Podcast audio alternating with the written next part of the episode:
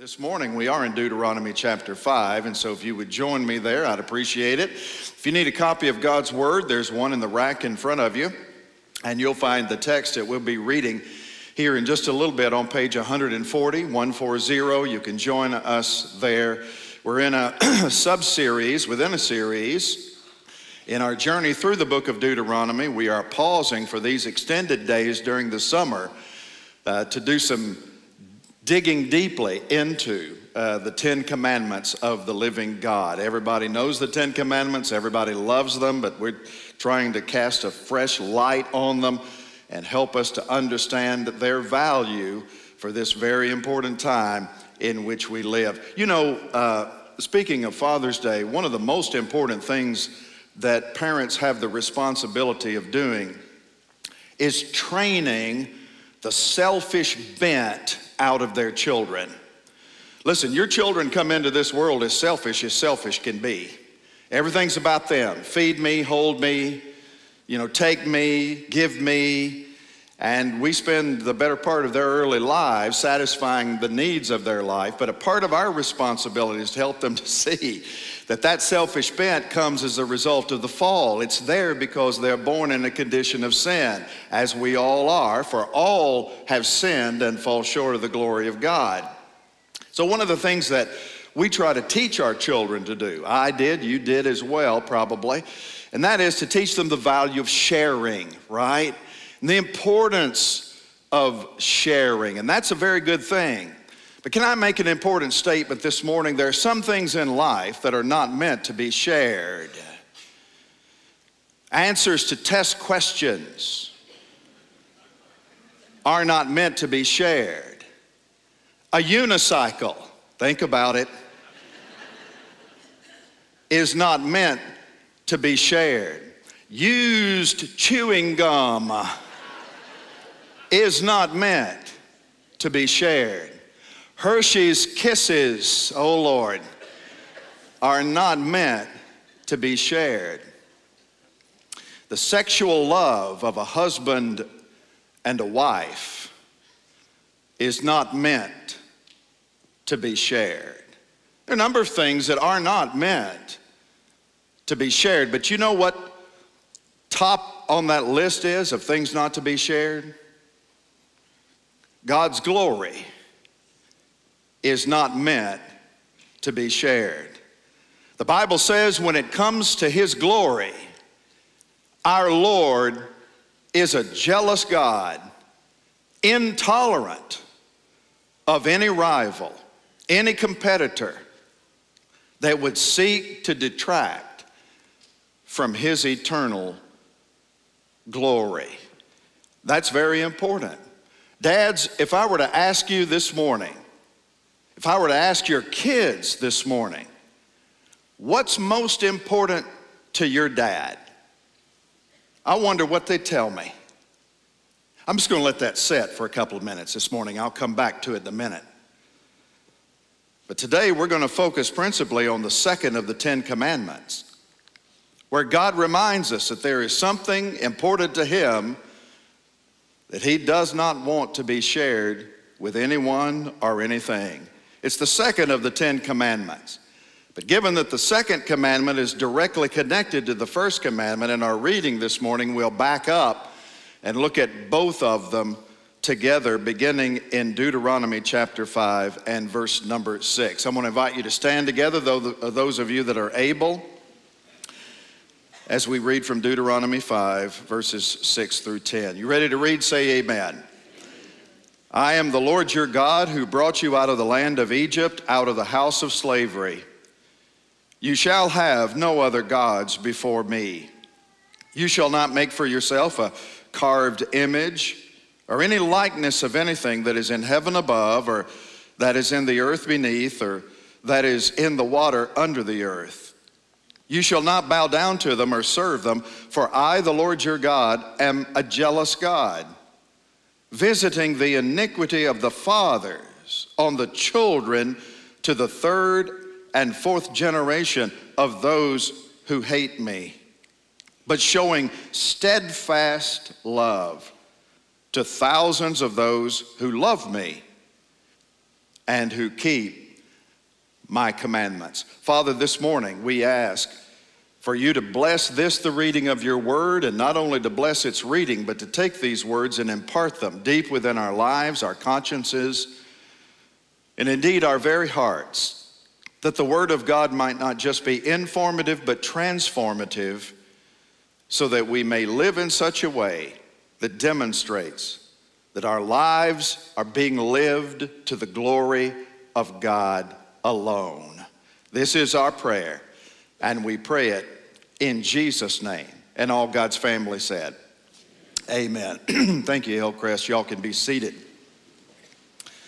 The common elements that tie together the first and the second commandment is fundamentally the element of worship. Commandment number one, which Dustin Scott explained so wonderfully last week, deals with the who of worship. The first commandment I am the Lord your God. You shall have no other God before me. That's the who of worship. It has to do with making sure that you worship the right God. The second commandment deals more with the how of worship. Whereas the first commandment helps us to understand how to worship the right God. The second commandment helps us to understand how to worship the right God in the right way. You shall not make for yourself a carved image. You shall not bow down to it and serve it. And the reason that these two commands are listed first and the reason they're so important, frankly, is because everybody worships something. Everybody worships something or somebody, and it doesn't matter who you are. That's because God made you that way. It's part of what is involved with being created in the image of God. God created you to worship. You are hardwired to worship. And of course, when God made the first man and the first woman, that hard wiring for worship was directed exclusively to them, or to, or to Him rather, to Him alone.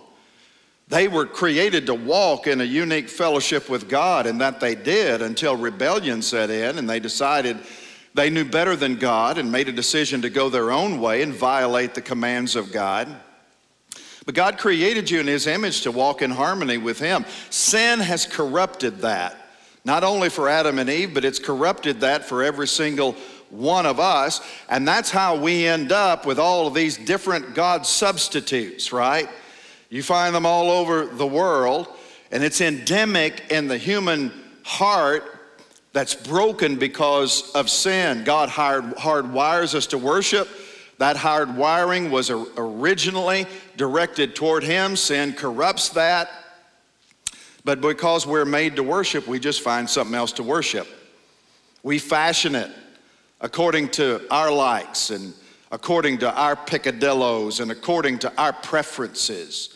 What God says in this first commandment, commandment number one, I alone am to be the object of your worship. You shall have no other gods before me. What God says in the second command is that in your worship of me, don't attempt to reduce me down to a visible image. Don't attempt to reduce me down to some kind of an imagined concept or an imagined idea. The reason that's dangerous is because when you do that, when you try to take God, even when you say, Oh, I believe there's only one God, but then you take that one God and try to reduce that one God down to something that you can see or feel or touch, that becomes something that you then can control, and that's the danger of it. You lose the image of God in whatever it is that you fashion as God. Specifically, here, God says not to make a carved image. The old King James language is what? A, graven image. Well, the word graven just means carved or shaped. God says don't do that. And by the way, let me just say that applies not only to man made gods that are not God, that applies to God Himself. In fact, God Himself really is front and center in this command not to reduce Him down to a carved or a graven image. So here's the bottom line we don't create images of God. Everybody hear me? Amen? We don't create images of God. That's why we don't have any pictures of God in our worship house. That's why we don't have any statues. That's why we don't have any kind of image of God or of, a, of the Lord Jesus Christ. Though I surely did in the church I was in when I was growing up. We had that picture, right? That traditional brown hued, old school picture of Jesus hanging right over the baptistry. You know the one I'm talking about. No, I'm not going to show it to you either. But it's the one of that bearded Jesus with the long flowing hair, sometimes referred to as the Fabio Jesus. You know what I'm talking about? That one. And let me tell you, ha- having looked at that image every Sunday of every year for the first nearly 20 years of my life, I have to constantly fight off that image of God, which is exactly why God says, do not do it. Listen, I've seen Jesus imagined in every kind of way. I've seen black Jesus, brown Jesus, Palestinian Jesus, British Jesus, blonde Jesus, straight haired, curly haired, you name it. Man, we walk a fine line here because, listen, honestly, I spent time over last weekend in a very wonderful museum, and Many of them have these beautiful de- uh, depictions of the Lord Jesus Christ. We all love the Da Vinci's and the Michelangelos and the Raphaels and the like. I just don't think we ought to have them hanging in our churches. Listen, I, in fact, I choose not to have them hanging in my home because those things can easily become objects of worship themselves if you're not careful. Some of you may be walking into the church this morning and you're from a Catholic background or an Eastern Orthodox background or whatever. And the first thing that you notice is we don't have any icons in the room.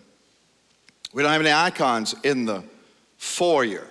You may want to know that. Where are all the statues? Where are all the pictures of Christ? And if you've got a Catholic friend who asks you that question, what would you tell them?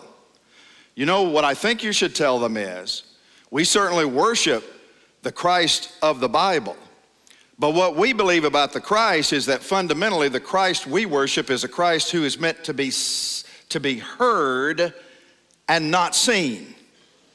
We worship the Christ who's revealed in Scripture. Where is the God of our worship? He's contained in the message of the gospel, brothers and sisters.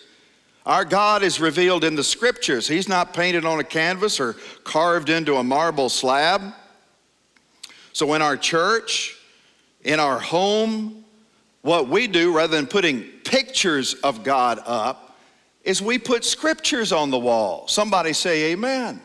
You'll, you'll find the written word on walls all around our center. It's in the worship center lobby. We focus on the word rather than on images. Why? Because God says that's the way it should be. Now, again, remember the context. Jesus had just been liberated from Egypt. Egypt, where everything in Egypt was a what? Everything was a God. That's right. That's what we call a polytheistic culture. And in ancient Egypt, each of those gods was usually reduced down to some kind of an objective form. Man, the Egyptians worshiped everything. They were like modern Hindus. They worship cats and dogs, and they worship crocodiles, and they worship falcons, and they worship snake. I'm just saying, you got to be messed up to worship a snake. But they did. I mean, you name it. Look at the highly decorated tombs that have been excavated in Egypt. All of those different images, each of them representing a god of some kind. But God says here in commandment number two that not only is it wrong to do that with a God of our own making, it's wrong to do that with Him. With Him. He's not to be represented in shapes or forms that could potentially be used as unscriptural objects of worship. Does that make sense? And the reason is why? Because God is what kind of God? A jealous God. Even he's jealous even of the images of himself that men try to make. If they become an object of worship themselves. Now, God is a jealous God. Sometimes that's misunderstood because God's jealousy is not like our jealousy most of the time. Our jealousy is usually a very insecure kind of jealousy. In fact, most of the time when we use the word jealousy, most of the time we're really talking about envy as opposed to jealousy, right? Envy is this kind of selfish desiring of what somebody else has. But when the Bible says God is a jealous God, it's not referring to jealousy in terms of God throwing a tantrum whenever someone makes something more important to God than he actually is, or more important to them than God actually is. No, it's a, it's a, it's a righteous jealousy. It's a good kind of jealousy. Uh, that someone guards something that rightfully belongs to them. It's like the, a husband selfishly guarding the love of his wife. And I'm just saying, if God was not a jealous God, if God didn't care if I was faithful to him or not, uh, that would be about as useful as a husband who didn't care if his wife was faithful to him or not. I mean, I care if my wife is faithful to me. Don't you, husbands? Man, you want your wife to be faithful to you. That's a good kind of jealousy. And jealousy is often a good thing. God is jealous for his love. Why? Because he wants the best for you. Fundamentally, because he's God and there is no other God. But God also wants the best for his children. God wants to bless. Did you know that? God wants to bless you, not to curse you. He wants to bless you. But make no mistake, judgment is certain for those who provoke God to jealousy. That's what it says here in verse number nine. I, the Lord your God, am a jealous God, visiting the iniquity of the fathers on the children to the third and fourth generation of those who hate me. I don't have time to go deeply into that statement this morning, but let me just say there are family repercussions to the decision that parents make. I mean, every, every child is a free moral agent, and they have the right to accept God or reject God. But I'm telling you all, dads, this morning, y'all with me say amen. The decisions that you make will either drive your children closer to Christ or drive them further away from Christ. And sometimes the repercussions of the terrible, unwise, unbiblical decisions that we make, particularly as it pertains to idolatry, loving anything else more than you love God, can have an impact on your family not only today, but even generationally. Generationally. That's what God is talking about right here. And this was the case with Israel. Judgment will be certain for those who provoke God to jealousy. You see an example of that in the 32nd chapter of Exodus. When I mean just a few weeks into the Exodus, the people got to Mount Sinai. They camped at the base of Sinai while Moses went up on the mountain to have this wonderful encounter with God. Moses was face to face with God. All the people back at base camp could see was the fire and the smoke, and they were told, Don't get close to this because God is holy. And if you approach God in the wrong way, you'll end up being judged, you'll end up being consumed. And Moses was gone for a pretty good while. And he's actually up there getting the commandments of God that we're studying in these important days, written by the finger of God on tablets of stone.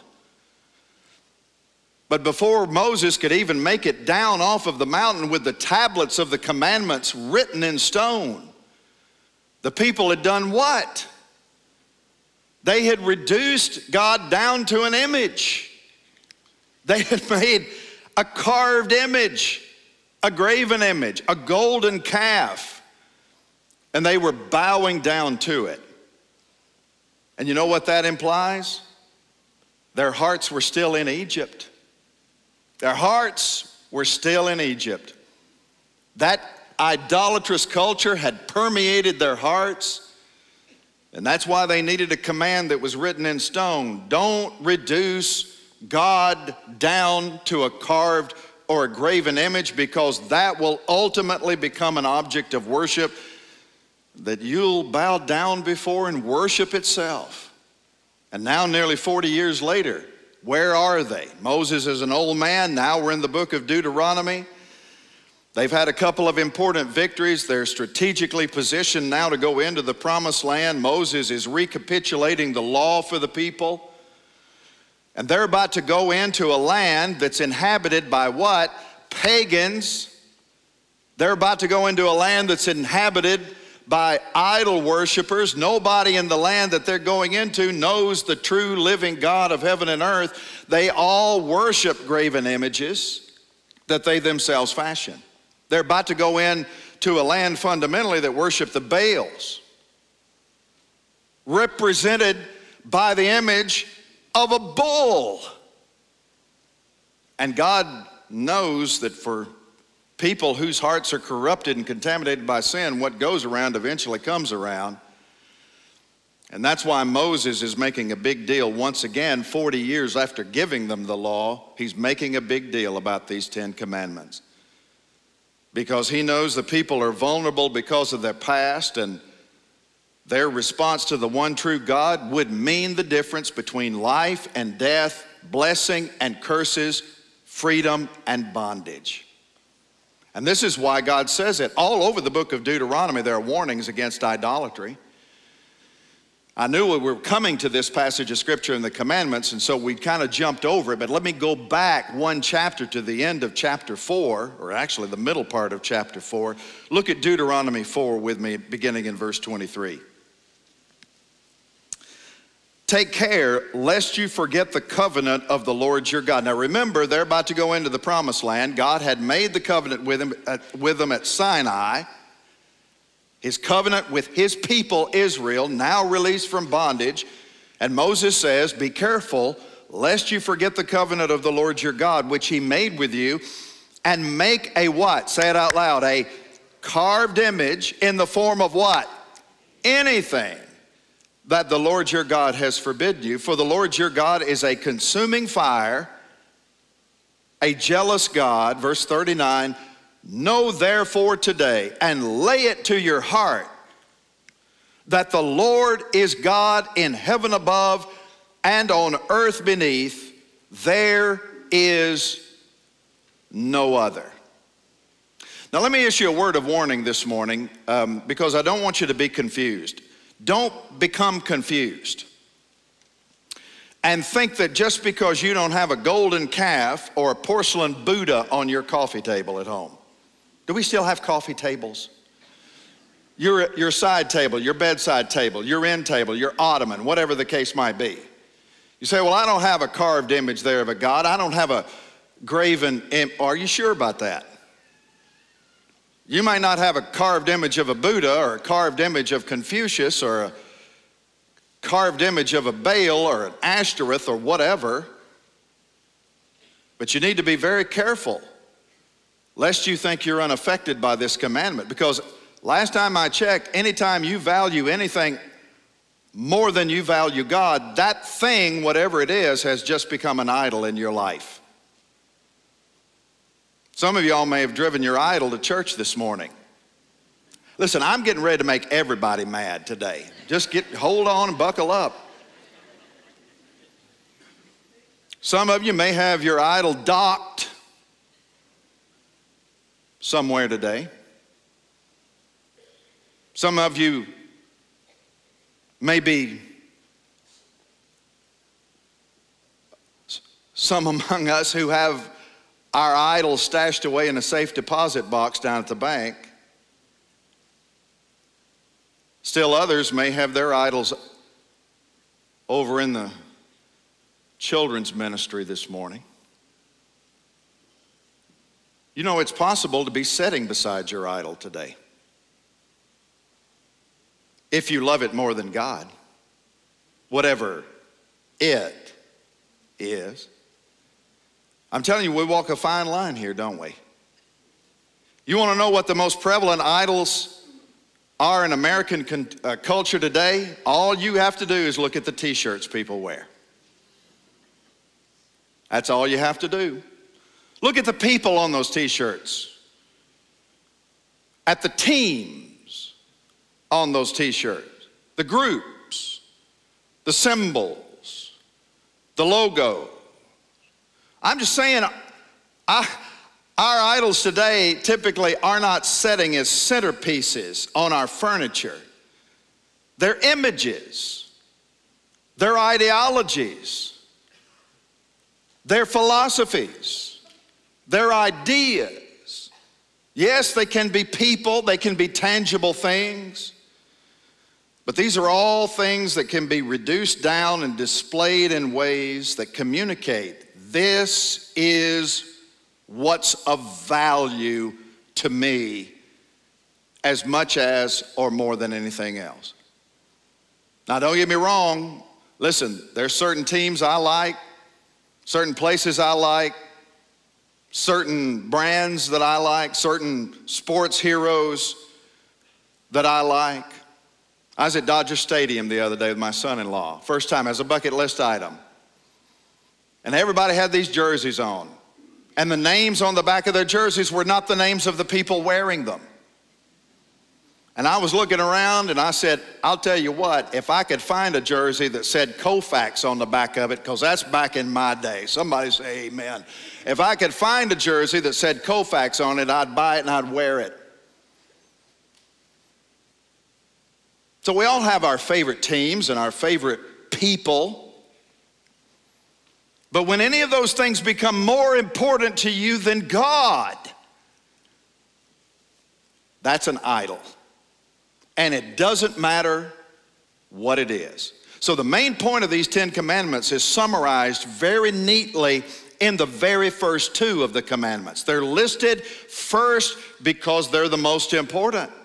And if you're going to live joyfully and purposefully in the wake of the blessing of God, you've got to worship the right God, and you have to worship the right God in the right way.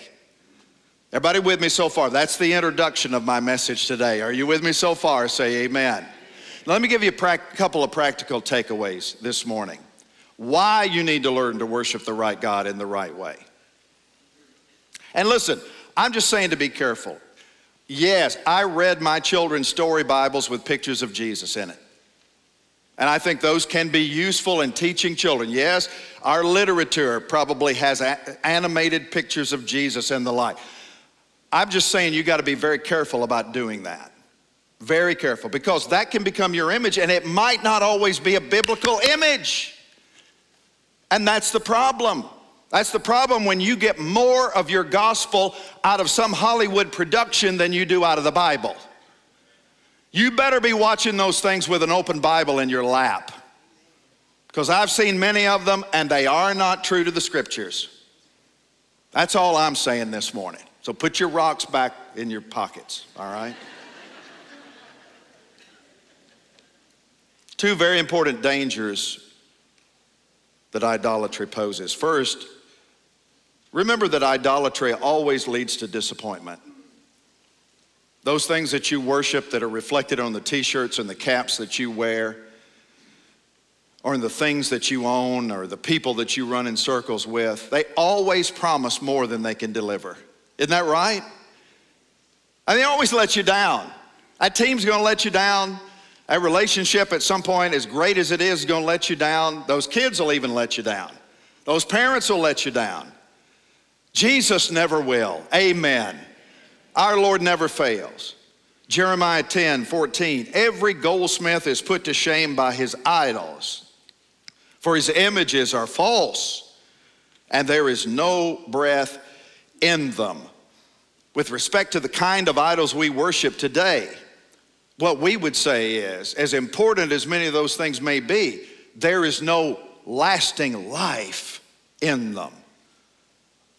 And that's why the things that we typically shape as idols are frauds because they always promise more than they can deliver. Wear my label and you'll be popular. Drive my car, cool is guaranteed. Wear our sports gear, ain't no way you can lose, right? But anytime you put a person, a thing, or a product in the place of God, or anytime that you expect those things to solve your problems or to guarantee happiness in your life, you will end up disappointed along the way. And the same is true when you try to control God. That's what many in the Christian worldview try to do. You try to take the God of the Bible and shape him in such a way so that he doesn't exercise control over you, you exercise control over him. By the way, that's exactly what the prosperity gospel does. That side of Christianity that says if you just have enough faith, God becomes kind of a genie in a bottle who's obligated to give you whatever you ask Him to give you, whatever it is that you want in life. I'm amazed at how many self professed followers of the Lord Jesus Christ do not really want the King of Kings. What they want is a Burger King. They want a God who will give it to them their way. It's like the little boy who wanted the new bicycle for Christmas. And he told his mom and his dad, I really want that new bike for Christmas. And the mom looked at her son, why don't, why don't you go pray about it? Ask God for it. So the little boy decided to write the Lord Jesus a letter. And he began the letter by saying, Dear Jesus, I want a new bicycle. I deserve it. I've been all but perfect this past year. And he paused for a minute and he knew that wasn't true.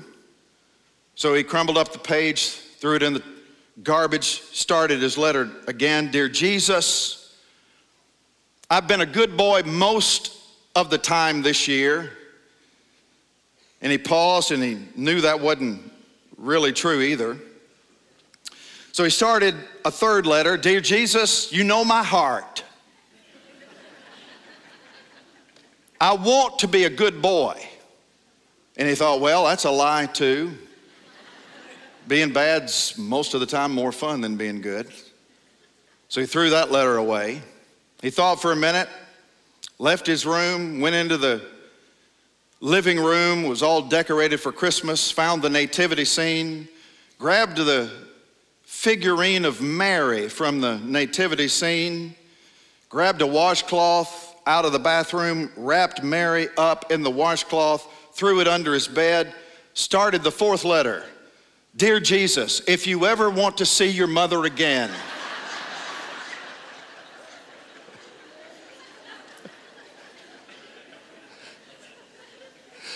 That's what we do with God much of the time. Not quite as overt, but we reduce God down to a God that we can manipulate to get what we want. Just do an inventory of your prayer life most of the time. And rather than praying for God's best, I'm just going to leave that there for a second. Idolatry can be manipulative and it will lead to disappointment. But not only that, second, notice that idolatry leads to domination. To domination. See, the danger that you and I face when we try to control God is that we end up being the ones who are controlled. We end up being dominated to whatever it is that we are crafting to worship. Whatever you end up loving and worshiping in God's place will end up controlling your life. Just follow the money, follow how you spend your money. You heard the old preachers that used to say, I can tell a lot about a person by looking at his calendar and by uh, looking at his checkbook. Nobody keeps a paper calendar anymore, and nobody keeps a checkbook much anymore. But you can tell a lot about people by the way they spend their time and the way they spend their money. And those idols will end up controlling you, and that's how you can tell be it a person, an image, an object, a philosophy, an idea. First, we shape the idols but eventually, the idols will always shape you. One time, a rich young man, the Bible says, came to Jesus, 10th chapter of the Gospel of Mark. Something about the Lord Jesus and his teaching drew the man to the Christ, and he came up to Jesus and said, Good teacher, what must I do to have eternal life? Jesus has a brief conversation with him and says, Here's what you got to do go and sell everything you have, give it to the poor, and come follow me, and you'll have treasure in heaven. What's interesting about that is, from a story standpoint, that's the only time Jesus ever asked anybody to do that kind of thing with his earthly possessions in that extreme kind of way. It's the only time he does it but we know that that is a fundamental condition of discipleship. Luke 14, Jesus said it very clearly. Anybody who is not willing to give up everything he has cannot be my disciple. But this is the only time in the Bible that Jesus actually looks at somebody and says, You remember that teaching? That's what you got to do. You have to literally do what I said has to be done in order to follow me. Now, why would Jesus do that? Because he knew that young man had an idol in his heart.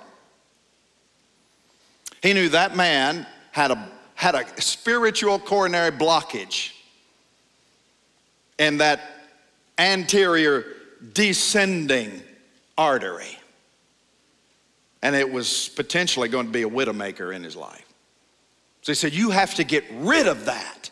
It's like all those Old Testament stories where the little figurines were hidden and brought into the household, and all this judgment came down on the household. And then it was discovered there are idols in the house. Who brought the idols in the house? And the first command was what? Get rid of them, get them out of here because they're not bringing blessing, they're bringing the very judgment of God upon our home. And Jesus knew that was going to be the case with this young man. He had an idol in his life, and his idol was his money. And so our Lord goes straight to the heart of the issue and he says, Look, this idol is in your life, it's dominating your life. So if you want to follow me, you've got to give up what you have in order to find what you need. It's the saddest story in the Bible, one of them anyway, because this young wealthy man counted the cost of what Christ was asking him to do. And he considered it too high a price. And the Bible says he turns his back on the Lord Jesus Christ and went away what? Sad. Because he had great wealth. Why do people in droves hear the message of the gospel this very day and turn away from it and walk away from it? I'm going to tell you in a nutshell idolatry. It's idolatry that drives people away from Christ. They love something more than they love God, and they are not willing to love whatever that is less than they love God.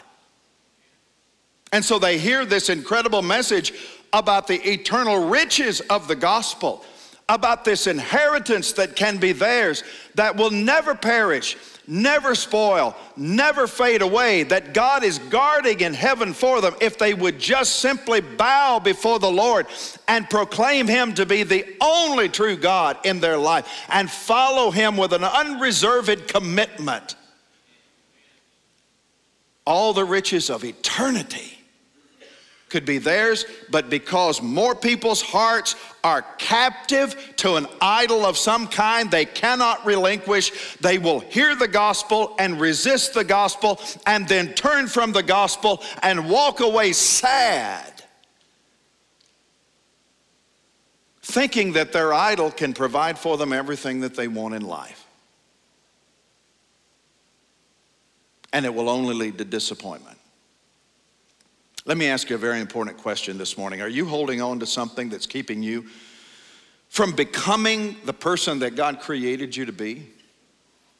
I mean, whatever that is, whatever you're clutching and whatever you're holding on to, it's an idol and it's dominating your life and it'll eventually disappoint you when you come to the end of your life and find that you've been climbing this ladder only to discover that your ladder was leaning against the wrong wall and there's nothing to undo that except for the gospel, that idol will always keep you from God's very best.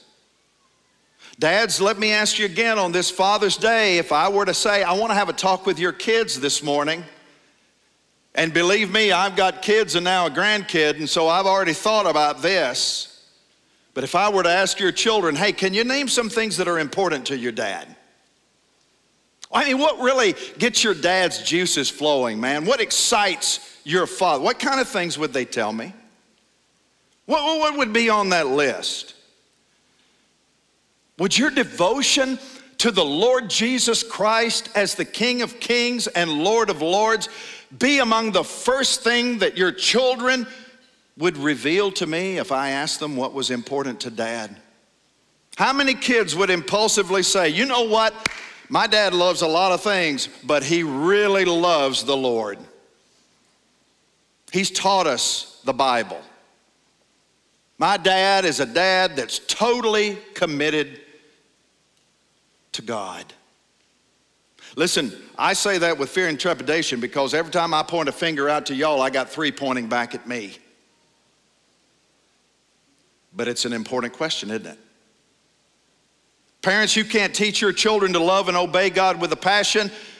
If your love for Christ is lukewarm, if your obedience to the Lord Jesus is sporadic if you really believe that God alone is worthy of worship, and if you want your kids to grow up looking more like Christ than like the world, you have to teach them that and you have to model them that so that they can see it in a very consistent kind of way. And if you do that consistently, they will more likely as not catch the Spirit and they'll learn from you that nothing, and I mean nothing in this life, matters more than learning to worship the right God and learning to worship Him in the right way. This is God's very important word on this blessed Father's Day. And all God's people said, Amen.